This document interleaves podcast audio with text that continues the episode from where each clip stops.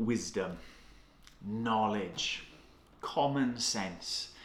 They're things we value in our society. They're things that we chase and pursue in our life. Oftentimes, we might expect the things that we value that when we turn to the Bible, we say, God wouldn't have that. God doesn't desire that. God doesn't want that for your life. But wisdom, knowledge, common sense is something that God intends for you and for me to have. something that God desires would grow in us, would mark us out as his people. For example, Jesus told his followers to be as wise as serpents and as gentle as doves as they went about proclaiming the good news of his kingdom. Perhaps more cryptically for many of us, the story of God and Adam and Eve in the garden is one that revolves around wisdom, a thirst, a desire for wisdom, and God's willingness, or not perhaps, to give wisdom to his created people. We're in the middle of a series. John has been preaching to us the last couple of weeks, considering wisdom. What wisdom is, where wisdom comes from, and wisdom shared from the Bible in a couple of different life areas. I want us to begin today just by stopping and thinking about wisdom once more briefly, but where we go for wisdom. How wisdom for human beings like you and for me is a mark of humility. It's a mark of faith in God. And really can only be achieved when we live in this world as it really is. I want us to begin by thinking about Genesis chapter 3. It's a story often known as the fall, and it centers around wisdom. Now, it says Genesis 3, chapter 1. The serpent was more crafty or wiser than any of the wild animals the Lord God had made. He said to the woman, Did God really say you must not eat from any tree in the garden?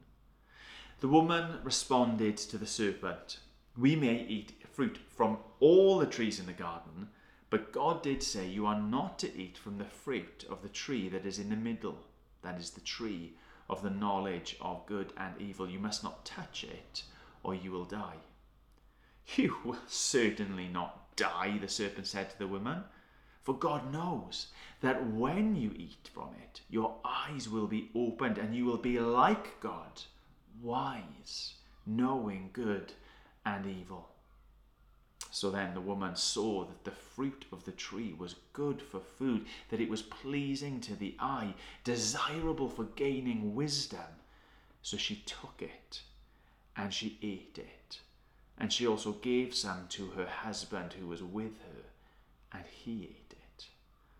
The rest, as they say, is history. But did you notice it in that story? It sort of seems as if God desires to stay ignorant, that God would have us shut off from knowledge of things that serve, of things which bless, which build up, which are good, and things which are bad, things which cause pain and misery and are evil. That's sort of what the story suggests, although commentators and various other uh, places you go in the Bible really do paint a, an appealing picture that this was just for a time, that God was waiting for his new creation, his Adam and his Eve, to grow, to mature, and that he would lead them into this very knowledge. That God is a God who wants us to be wise. What happens here, though, is that the people decide that they want to be wise in their own way. They want to be wise in their own time. They want to do what they think is right in order to know what is right and is wrong. And that is a bad thing. That is a bad thing, as we've been seeing going through the book of Proverbs so far. John has helped us to see, hasn't it? Hasn't he? In Solomon's own words, the fear of God is the beginning of knowledge, the beginning of wisdom. That when we see who God truly is, that that is when wisdom can begin. Whereas here in the garden, you have this tragic story of the undermining of who God is. You're not the one who decides, you're not the one who says, We are. And it leads to sadness, it leads to sorrow, it leads to death. Speaking of Solomon in the scriptures, we also have his story of gaining wisdom. We know from the book of Proverbs, from other accounts in the Bible, and other accounts from ancient history that this was a man whose wisdom surpassed any other in his or subsequent generations. But how did he come to be such a wise individual? Well, in 1 Kings chapter 3, we read this Solomon had made an alliance with Pharaoh, king of Egypt, and married his daughter. He brought it to the city of David, Jerusalem, until he finished building his palace and the temple of the Lord, and the wall around Jerusalem. The people, however, were still sacrificing at the high places, because a temple had not yet been built for the name of the Lord. Solomon showed his love for the Lord by walking according to the instructions given to him by his father David, except that he offered sacrifices and burnt incense on the high places the king, that is Solomon by this point, went to Gibeon to offer sacrifices, for that was the most important high place of the day. Solomon offered a thousand burnt offerings on that altar. At Gibeon, the Lord appeared to Solomon during the night in a dream, and God said, Ask for whatever it is that you want me to give to you. Ask for whatever you want me to give to you. Solomon answered, You have shown great kindness to your servant, my father David. He was faithful to you and righteous and upright in heart. You have continued this great kindness to him and have given him a son to sit on his throne this very day. Now, Lord, my God, you have made your servant king in place of my father David, but I'm only a child I do not know how to carry out my duties. Your servant is here among the people you have chosen, a great people, too numerous to count. So give your servant a discerning heart. Give your servant wisdom to govern your people, to distinguish between right and wrong, good and evil. For who is able to govern this great people of yours? The Lord was pleased that Solomon asked for this.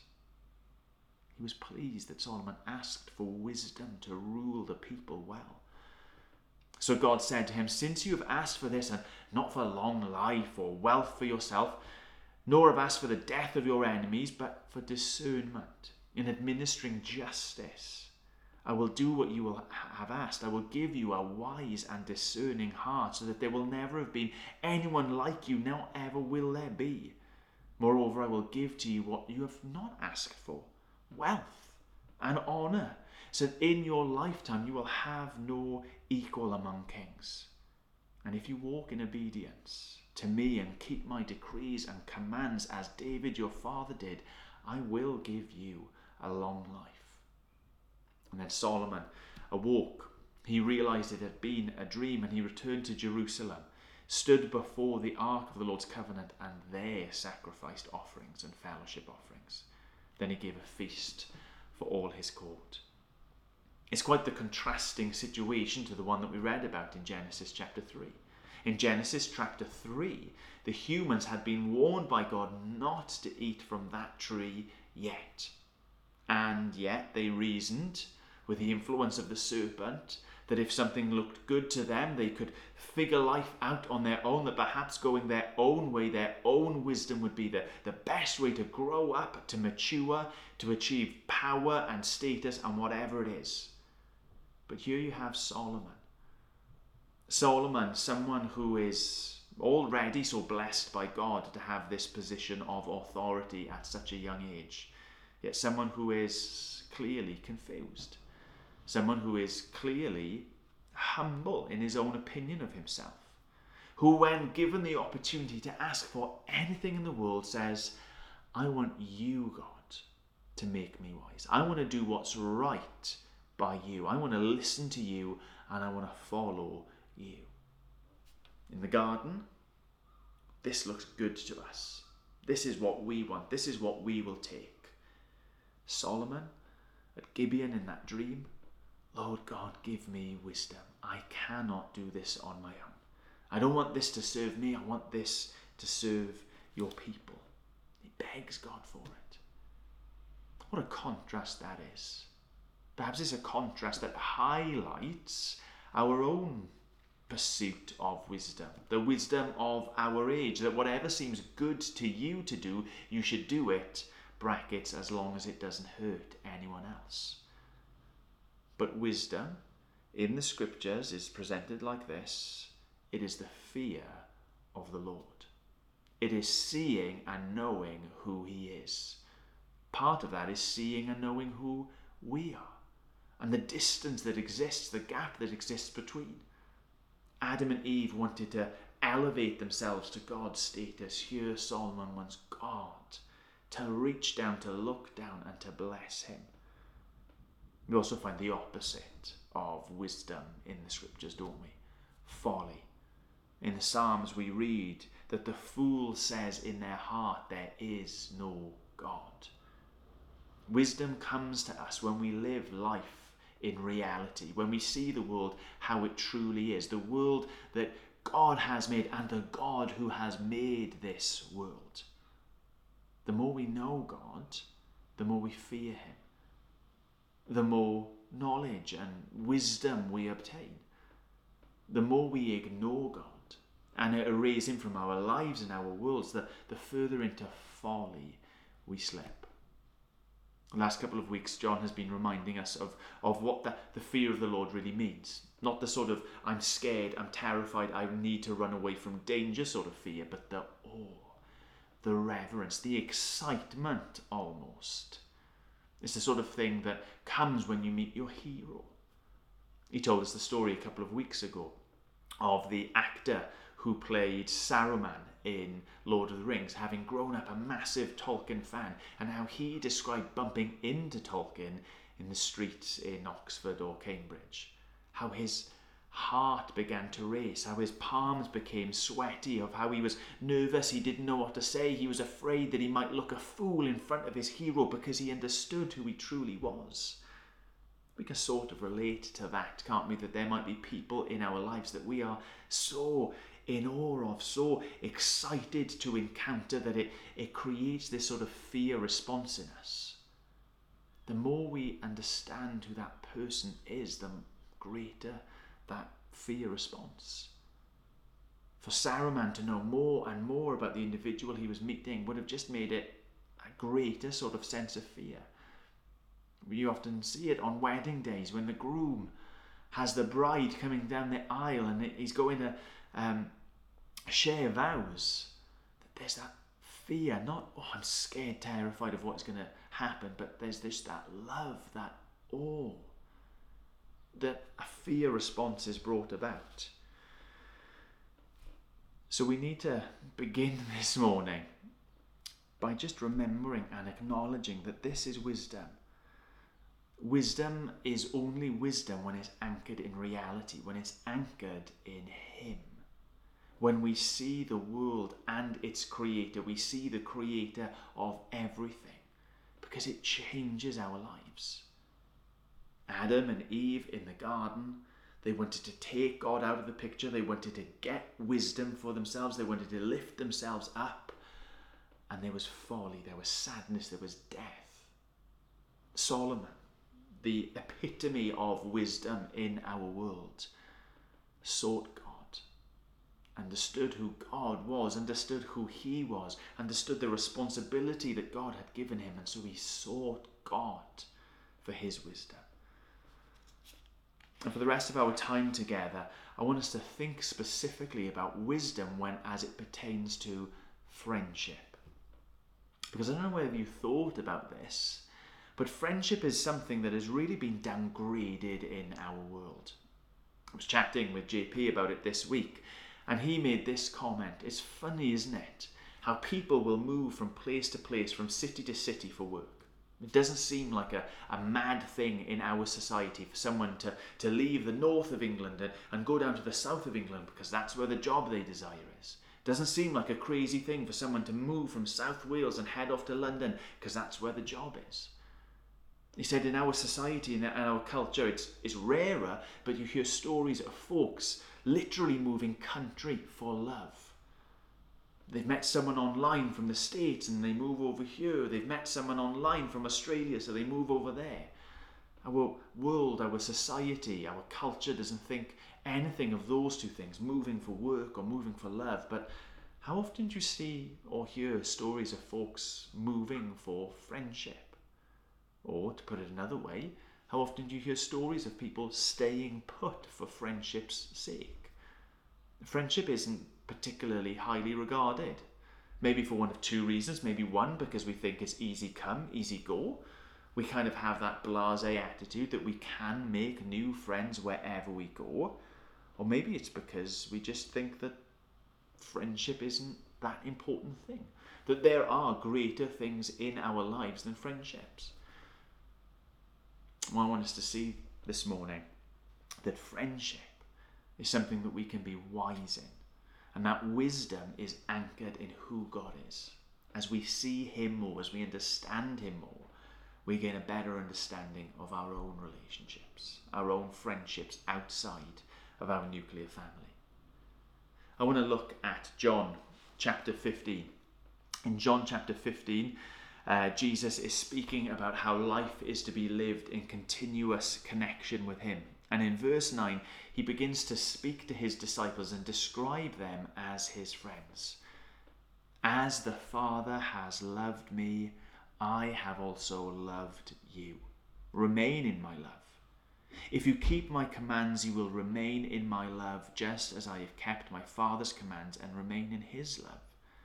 And I have told you these things so that my joy may be in you and your joy may be complete. And this is my command to you love one another as I have loved you. No one has greater love than this to lay down his life for his friends. And you are my friends, if you do what I command you, if you love one another. I do not call you servants anymore, because a servant doesn't know what his master is doing.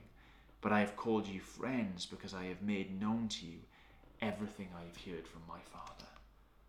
Just remain in my love, pleads Jesus. Dear friends, listen to my commands. What are my commands? Well, they're summed up in this one command love one another. That's the sort of friend that each and every one of us who has turned, who has trusted, who has placed their faith, their hope, their joy, their peace in Jesus has. A friend who is willing to lay down his life for us, to sacrifice. Later, the same John who wrote John's Gospel would put it like this We understand, we know what love truly is not because we've been romantically attracted to someone else, not because we have these animalistic instincts towards our, our kinfolk. We understand what love is because we have seen Jesus, we have known Jesus, and Jesus Christ has laid down his life for us. Jesus said, This is the sort of love that we can and we should have amongst friends a willingness to lay down one's life for their friends. You know, that's the reality of friendship that we all get to experience with Jesus. To be befriended in that way.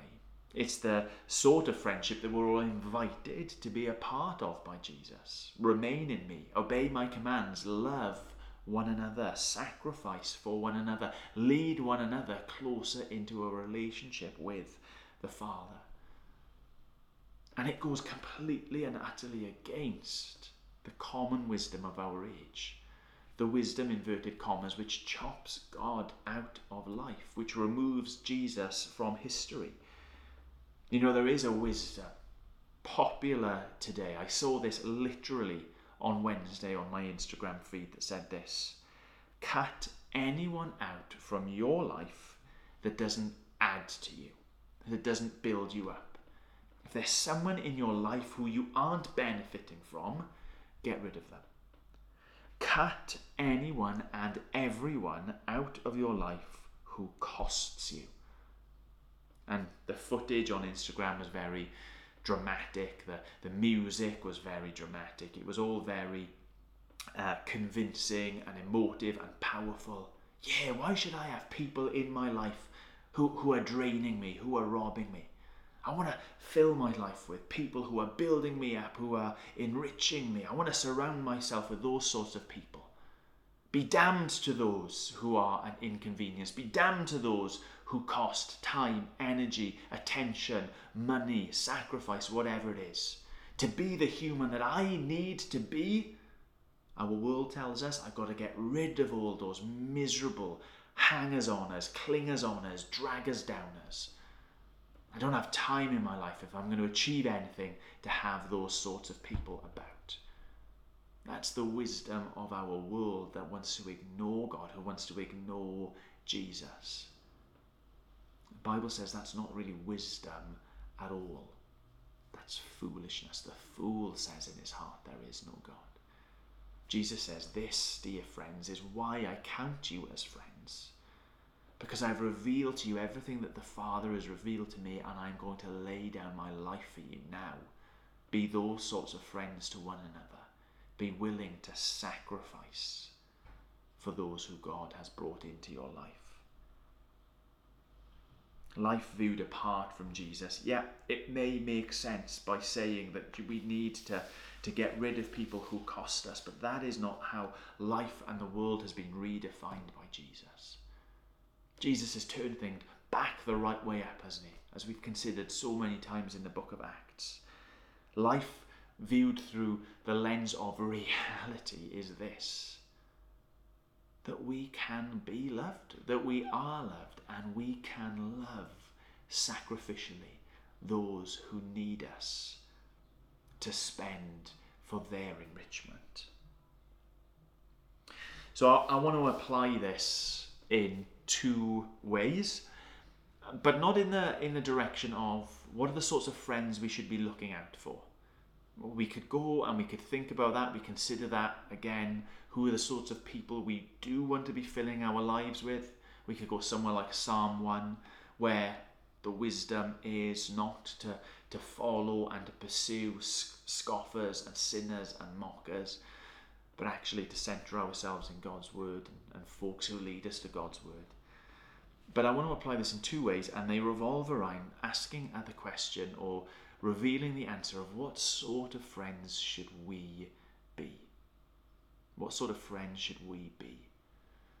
As we grow in Jesus, as we seek to know Him more and to be more like Him, as we enjoy His friendship, His sacrifice, His love for us more and more, and as we heed His command to love one another, what sort of friends should we be? Well, obviously, and firstly, we should be friends who are willing to love sacrificially. This is how it's put in the book of Proverbs. Proverbs 17 17 says this A friend loves at all times. A brother is born for a time of adversity. A friend loves at all times, not just when the going is good, but when the going is tough.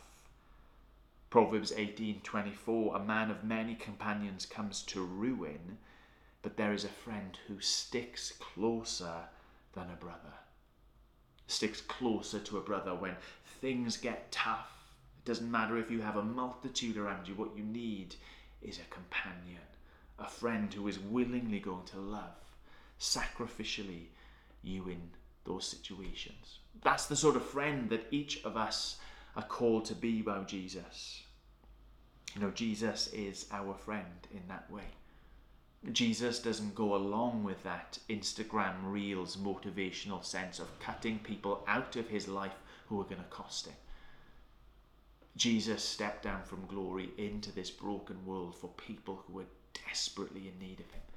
People like you, people like me people who needed not just his love and his care and his time, but his grace, his mercy, his sacrifice for our sakes. Christ, who was rich, became poor so that we who were poor might become rich in him. What sort of friend are you willing to be? Are you the sort of person who is going to run a mile at the first sign of trouble? Are you the sort of person who is going to huff and puff whenever there is any cost to being your friend? Or you are someone who, knowing that you have Jesus in your life, the one who bears all of our burdens, who gives us rest for our weary souls, who gives us joy, who gives us peace, who gives us hope in eternal life? Are you going to be the sort of person who can enter into difficulties, enter into sorrows, enter into struggles, and spend yourself for your friends? That's what wisdom says we should be like in our friendships. Ah, oh, don't do that. You don't have time for that individual. What do you mean they're moving house? Well, well, that's their business. Uh, every Friday afternoon, I like to get my nails done, so I can't be part of that. It's a really silly example when it's held up against the mirror of Jesus dying in our place, but it is the sort of way that we think and that we act. Jesus says, Love one another. This is how we know what love is. Christ laid down his life for us. There is no greater love than to lay down one's life for his friends. Jesus calls us to be the sort of people, wisdom requires us to be the sort of people who are willing to sacrifice in the name of love. The second way I want to apply this, though, and it again is through the lens of the sort of friends that we should be. Perhaps you spotted it, perhaps you didn't, but let me put it like this we should be the sort of friends who are leading others towards God, not away from God.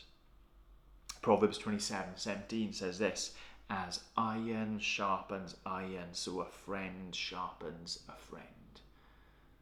Jesus put it like this in John 15 I have called you friends because I have made known to you everything I have heard from my Father.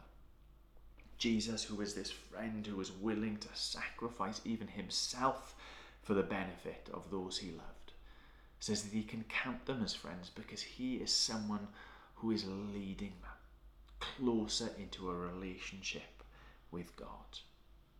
Jesus has been your friend, I hope, in that way too. Jesus can be your friend in that way too. You see, how do we know anything about God if not through Jesus Christ? He's the one who makes God's nature seen to us. It's how we understand what it is for God to be a loving God, a just God, a caring God, a compassionate God, a merciful God, a gracious God, a patient God. Jesus is the one that helps us to see, who introduces us, who fills out the fullness of God for our tiny little minds. And he invites us as well. Wisdom invites us to be those sorts of friends too to lead others closer to God, not further away. Again, the wisdom of our world, the, the sadness of our own still very hard hearts is this that when we draw near to people in this life, there are other things that we want to lead them into gossip, into slander, idolatry, into futile, fun little things. Jesus says, I count you as my friends because I have revealed the Father to you. As iron sharpens iron, so a friend sharpens a friend. How can we make one another sharper? How can we grow wisdom and life in each other? Surely it is by helping each other to fear God, to know Him, to see Him, to enjoy Him more and more. That's why the mission of our church is as it is. That we want to be people who know Jesus more, to become more like him, and to make Jesus more known amongst one another and in the community that God has planted us. Jesus has been our friend who has led us to God, and he invites us to be such friends too. Let me just finish by saying this that Jesus doesn't make friendship less important. Actually, if we trace Jesus' entire life, He shows us how powerful relationships outside of the romantic, outside of the nuclear family, how powerful, how important, how life giving they can be and they should be. And He invites us to contemplate Him, to contemplate the Spirit, to contemplate the Father in heaven, and to likewise be these sorts of friends to one another.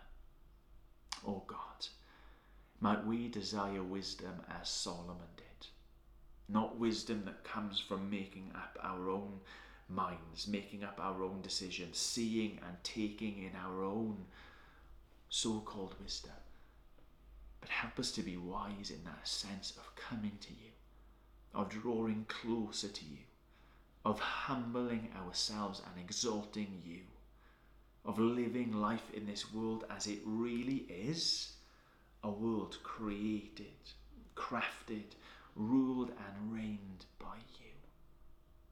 Help us to be friends with others as Jesus has been a friend to us. Help us to sacrifice and help us to lead others into your glorious light and life, we ask in his precious name by your Holy Spirit. Amen.